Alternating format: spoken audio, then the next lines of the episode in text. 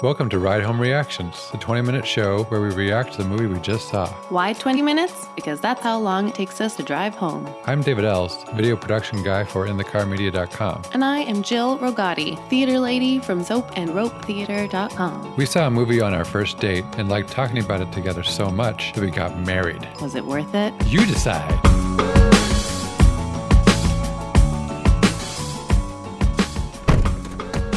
All right. We just saw Mandy. I'm with Matt Bruce. Welcome to the show. Thank you for having me. Matt's a horror fan, and while this is not quite a horror movie, I was very excited to have someone, since Jill's not the biggest horror buff, I was excited to have someone who could appreciate a movie like this. So, And I am without, glad to be here.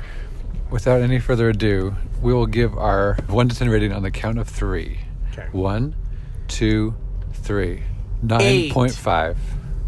Oh, close. Yeah, we are pretty close. We Okay, were, so we liked it. we it. were aligned, yeah. I, I loved it. I I could not get enough. I'm already trying to figure out when I'm going to go see that again. It's definitely you. Um, I'm definitely still putting it to. I think you hit the nail on the head. That was not a horror movie as Right. much as. How would you describe that? uh, I would say like an action gore fest. Action gore fest with like a lot of sort of Lovecraftian kind of themes. and like trippy LSD sequences. Yep, yep. just for fun. Yeah, it certainly was art housey, and I'd say the my only negatives were some of the art house stuff dragged just a tiny bit, like when um, it's like back and forth between Jeremiah's face and Mandy's face. I was tiring a little bit, even though I thought it was beautiful and, and hypnotic. I felt myself getting a little bit fatigued in that scene. Yeah, Uh, it was. There was a lot of. I mean, do we do we explain to the listeners what it was about, or no? Do we just sort of go right into it? Well, with a movie like this, where it's not as uh, likely that everyone's seen it, Right. I think it's helpful to give a little context. Yeah, let's do it. So, you know, uh, Nicolas Cage is a very quirky. Lumberjack, Yeah, he's, he's a literally a lumberjack. he's a lumberjack, and he has a kind of quirky goth wife, and they're very much in love, and uh, they live on this planet. I think it's Earth, but it's hard to say. I think it's called the Pacific Northwest. At least it should have been by Right. what it looked like. Um, but, but there's apparently uh, an entity above them called Galactus that is eating planets. Oh, see, no, I didn't think that was literal. I thought that was like sort of in their mind. But okay, Okay. go ahead, continue. But there's, I mean, if you look at the sky, there's like all kinds of crazy colors and planets that are swirling around. I don't know. I, I But- thought it was a literal like. there was a lot of crazy imagery in that. Yeah. So I'm not sure if we were supposed to take that quite literally. Maybe not, yeah. But maybe not. But but continue. Okay, so they live in the Pacific Northwest, and he's uh, a lumberjack, and she's kind of like a hippie artist, Mhm. and she catches the eye of a religious cult leader Yeah, he's like a sex cultist. who's like a sex cult. yep and she was abducted and she was subsequently burned in view of Nicolas Cage her lover her love and Nicolas Cage went on a sort of revenge blood splattering rampage to avenge his love. It was definitely a show don't tell. Right. and and boy did they show? Yeah, I thought it was so full of style and sometimes subtle, sometimes hits you over the head humor, and uh, some of the, yeah, some of the lines of dialogue were just straight out of the '80s, kind of classic one-liners. totally Um, so I thought it was a brilliant homage to kind of '80s reve- revenge flicks, while also having its own sense of style. It wasn't just aping the '80s the whole time. I, I felt. I thought it was also just very uniquely its own thing. Totally. It was definitely like it felt like there was many moments where I, it was like an adult Stranger Things, uh, Yeah. just in the way that sort of things were set up and the way they sounded and looked. Right. But it was definitely in its own world. Whereas I feel like like a Stranger Things is like deeply rooted in where is that Indiana or Illinois or I don't even know Yeah, whatever. yeah. But this was sort of like this 1983 Earth maybe type of Right. its own sort of trippy world. I, I wonder what other people's thoughts are on like literally w- where are they? Is this is this a world that they just see differently because they're and It they, has to be. I mean, he never called the cops or did any of the conventional things that you would think one would do. He just went ape. it's incredible the the scene that uh, he starts drinking that I assume it's vodka, Right. um, and it's just kind of this uh, wide angle lens. It's kind of in this like groovy bathroom And it- after he wa- he witnesses his girlfriend and get burned alive. it's just a very uh, long take with him getting more drunk and more full of rage, and his throat is getting more and more on fire as he continues to drink and pour vodka all over his wounds. I thought that scene was really well directed, and I I'm just like, wow, Nicolas Cage has still got it. He's got you know I know he gets a lot of crap because he sort of does Everything. everything. like the man would go to an opening of an envelope, but like he. In that scene, I was like, and I know that he's sort of known as like being the over actor, this is the movie that overacted. This is the movie, and you know what? That's what I really liked. Like for the first maybe forty-five minutes or an hour, I was like, are they are they aware of sort of how Campy. campy this whole thing is, and like how artsy for art's sake this is? And then when he was having that dialogue with his friend that gave him the weapons hookup, his dialogue was basically he was like, they're just Jesus freaks and they're like evil and it was like all of a sudden you got a, you got permission as the audience to be like okay they're aware they know Yeah. what's going on I can just enjoy the rest of this ride Yeah, yeah. This the comedy didn't really start until uh, you know after we were able to grieve a little bit. I, I guess you could say there was like dark humor before that, but it wasn't like there wasn't like laugh lines with you know punchlines and stuff. Um, where it started to get a lot more comedic in a in a almost conventional way. well I feel like it was like that scene sort of the whole first part of the movie everything was like this sort of crazy dream sequence and Yeah. you're not totally sure why and then they sort of reveal later about the LSD Right. and you know then you sort of look back and go oh okay I guess that was the way it was there um, but it sort of heavy's not the word just sort of surreal and trippy for so long Yeah. and then all of a sudden at that scene when you are aware that they're aware of how campy and sort of ridiculous this is all of a sudden then you can really enjoy it Yeah. and just like and man do they give it to you Yeah, extra it was extra Uh-huh. like it was it wasn't just a splat of blood it was full blown geysers yeah. Which was awesome and you're just sort of enjoying every second of it that sounds really that sounds dark but you know what i mean Yeah, I mean, it, it in the way that like say Quentin Tarantino uses. I think this is a quote of his. that He's like, uh, "Violence is my aesthetic," and trying to figure out ways to paint with that. Uh, blood is a very good medium to paint in that. yeah this director really likes red yeah, because right. that there was a lot of it. Let's talk about let's talk about so for whatever reason he's a lumberjack, and then after the whole vodka bathroom incident, he started to gear up and he made his own sword.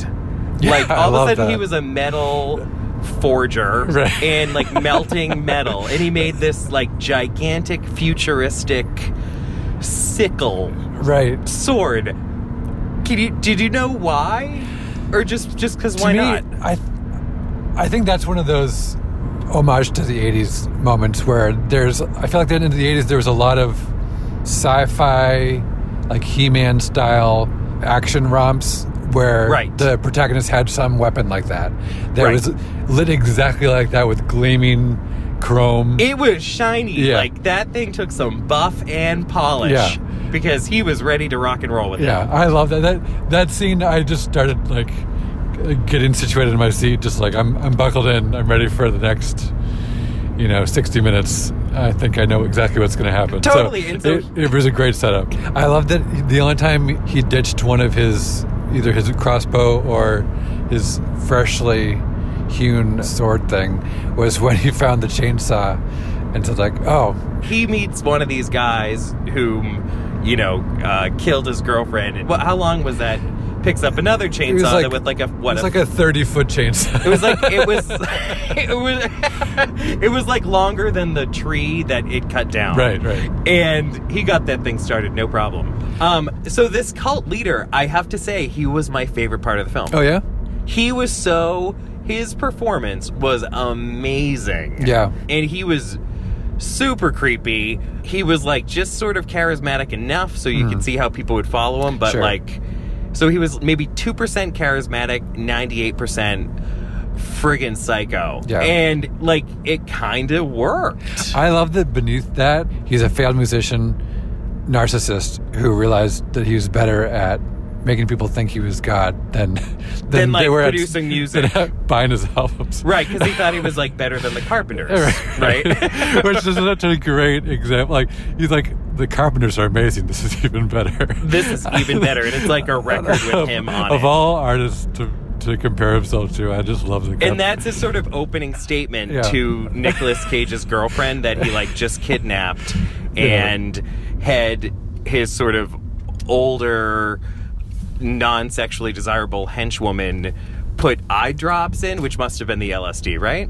I think And so. then yeah. she was stung by like the world's biggest beetle. Yeah, he was like a scorpion ant or something. Like a scorpion ant that she like pulled out of a or jar. a wasp, maybe. I don't know. and it stings the girlfriend. She's just been kidnapped. That that definitely was the most like gave me the creeps. totally. And moment. then the the old lady goes, "I call this the cherry on the sundae or something." Cherry on top, yeah. Cherry on top, and it was like, I don't even know what you just did, but it goes with the rest of it. Yeah, And so, yeah, that he, the cult leader, I was like dying for his scenes because he was so. Not that Nicolas Cage isn't, you know, a phenomenal actor. I, well, you know what I'm saying. Yeah. But the cult leader was by far the most dynamic. Have you seen the actor in anything else? I don't. I've I never, I've him. never seen him before in anything. Yeah, I thought that this is all uh, fairly. You know, maybe a few character actors here and there that I. I could be like, oh yeah, I remember that. But I loved how many fresh faces there were, who were just very, uh, all very confident in their craft. Uh, I was gonna say, I thought the wife was really good. Um, The wife, it's funny. She did. You get like a Shelley Duvall, The. Shining look. I, almost wonder if that's like Purposeful? her, her daughter or something. Like, it looks so much like her. Shelley, I don't think Shelley's in any condition to film these days, but she, the wife, looked like. She, and what was with the the black eyes? Because there was like Oh, a couple yeah. shots where like the white. I think it's probably from so much LSD eye stuff. I don't know, right, but it also is just an effective, uh, you know, look for their for their cult. Right, because there was like all this sort of weird one iris or one pupil being huge and the other pupil being small. Yeah. Um, and like really, really black, intense eyes. And I thought, is this sort of foreshadowing something? But instead, it was just sort of yet another thing, much like the giant beetle in the jar. You just Yeah. sort of accept it. Right. What did you think of the uh, animation sequences? That okay. So if we're gonna talk about, because you we started this conversation and you said, what did you give it? You said a nine point five. I Yeah. said an eight. Yeah. The reason I would give an 8 and not a 9.5 is because sometimes the sort of artsiness of it detracted Yeah. from the film. Like I almost found myself getting I liked the action and the plot and seeing the craziness of what this man's going to do, mm-hmm. meaning Nicolas Cage, and also the craziness of what this cult leader's going to do. And we spent so much time with these sort of crazy, artsy, red filter, blue filter, cutting back and forth from one face to the next face to one face to the next face that I found that I thought it detracted from the movie Uh huh. from my enjoyment of sort of enjoying this ride. Like Right. I totally get establishing the tone and establishing they more than establish the sort of LSD fiber of the film. Yeah. But sometimes, you know, there was multiple times where they went into the animation, which was beautiful, but they probably did it like four times, mm-hmm. which I wanted it once Yeah. or maybe twice. What did you think? I'm always if I'm going to see animation in a movie that's live action, I want it to really justify it, and I I didn't think it, it came close to justifying it. The art style of the animation was in the style of how she painted, and that was very clear. I would have been like, okay, I got it. Like we're seeing her after image in her art, Right. Uh, but if that was the intention, I I didn't get it, and it's just an idea I'm having now of like that's how you could justify scenes like that. The only way I sort of justified it was because whenever it came up, it was when they were dreaming Uh-huh. or like knocked out Right. or unconscious. And maybe because the whole thing was sort of like a trippy dream to then show what an actual dream looks like, it has to be a totally different medium. Yeah. So that's why all of a sudden it was Right. animated. I, I I feel like we can't end this without mentioning the Cheddar Goblin commercial. The Cheddar Goblin. Man, I, I was thought that was as hilarious. a child of the 80s did i forget this like I, I would have really remembered this but it was it was sort of like the gremlins covered in macaroni and cheese right, and like vomiting, and like vomiting it on people but again I, and I watched it thinking, man, that one didn't scar me as much as maybe other 80s commercials did because I don't remember it. And then thankfully, in the credits, they created it for the film. Right. Because if they didn't, I was like, how did I miss that one? Because I watched a lot of TV in the 80s. But everything, yeah, from that commercial to the titles, uh, Right, right, Children of the. New Dawn, those titles looked kind of like Stranger Things, very analog and you know in camera type of effects as opposed to Yeah. done digitally. So it felt very organic, very authentic, and I just think that stuff is amazing when when a director amazing. really wants to do the the aesthetic uh, justice as opposed to just like an, imitation of it. And even like the the font, the title, the everything, it was like the title of heavy metal, Yeah. like acid rock, Right. heavy metal early 80s bands you know Yeah. anthrax and Right. it was just so so spot on Yeah. Well, let's reevaluate. You started with an eight. I started nine point Mhm. Um, I think I'm going to stay at my nine point five. I, as I'm talking, I, I find myself just as excited. And you you're right about the scenes that dragged, but the excitement I had from the scenes that really nailed it, like it kind of evens out, and I'm, I'm back at nine point five. I'm gonna go you know what i i am gonna change my mind i'm gonna go up to like an 8.7 an Nice. 8.8 because you know what you're right like to knock a full two points off for the artsy the artsy fart stuff um was maybe too harsh See, I just am not. I'm not the biggest plot guy. Right. Like a kindergartner can string together a plot, so I I want to see, you know, how you connect the dots. You know, I want Right, to see. right. I want to see the the style and the the creativity that goes into doing that in a unique way, and I you can't deny how unique this movie was. So. You know what? You know what? A third change. I'm gonna say I'm gonna make mine a solid nine. This is why. I'm not trying. because it had it was a cohesive whole. Yeah. Absolutely. And Maybe minus the animation stuff, which were- minus the yeah. animation stuff, which was like a little okay. And again, a couple of the scenes were a little draggy, art for art's sake, that Yeah. type of thing. But other than that, like the performances were amazing. I was in it nearly every single second. I bought everything. I loved it. I would watch it again in Yeah. a heartbeat just to catch the stuff that I missed. I think it's on VOD. So if anyone who listens to these because they don't mind spoilers uh, and you don't like going out to the theater, I think you can rent this, uh, which is kind of a weird release strategy to put it in theaters and rent as well. But yeah, have at it. Get it at home. Totally and like you, if you if you do lsd you won't need to before you watch this one because there's it's it's all there for you Yeah. All right, Matt. I want to give you some plugs. So you're a producer of Mass Hysteria, the movie. That's right. which. Jill worked on as well. that's right finished shooting this summer it's in post-production right now what can people like social media? What what can people do to keep going with that movie? yeah know what if they want to join our mailing list at firstnamesfilms.com then you could be in the know about any upcoming projects as well after mass hysteria Awesome. well thanks so much dave Thank you, Matt, and thanks for driving too. It's nice to not have to, you know, be the one driving. hey it's i always drive my pleasure bye bye, everyone. good night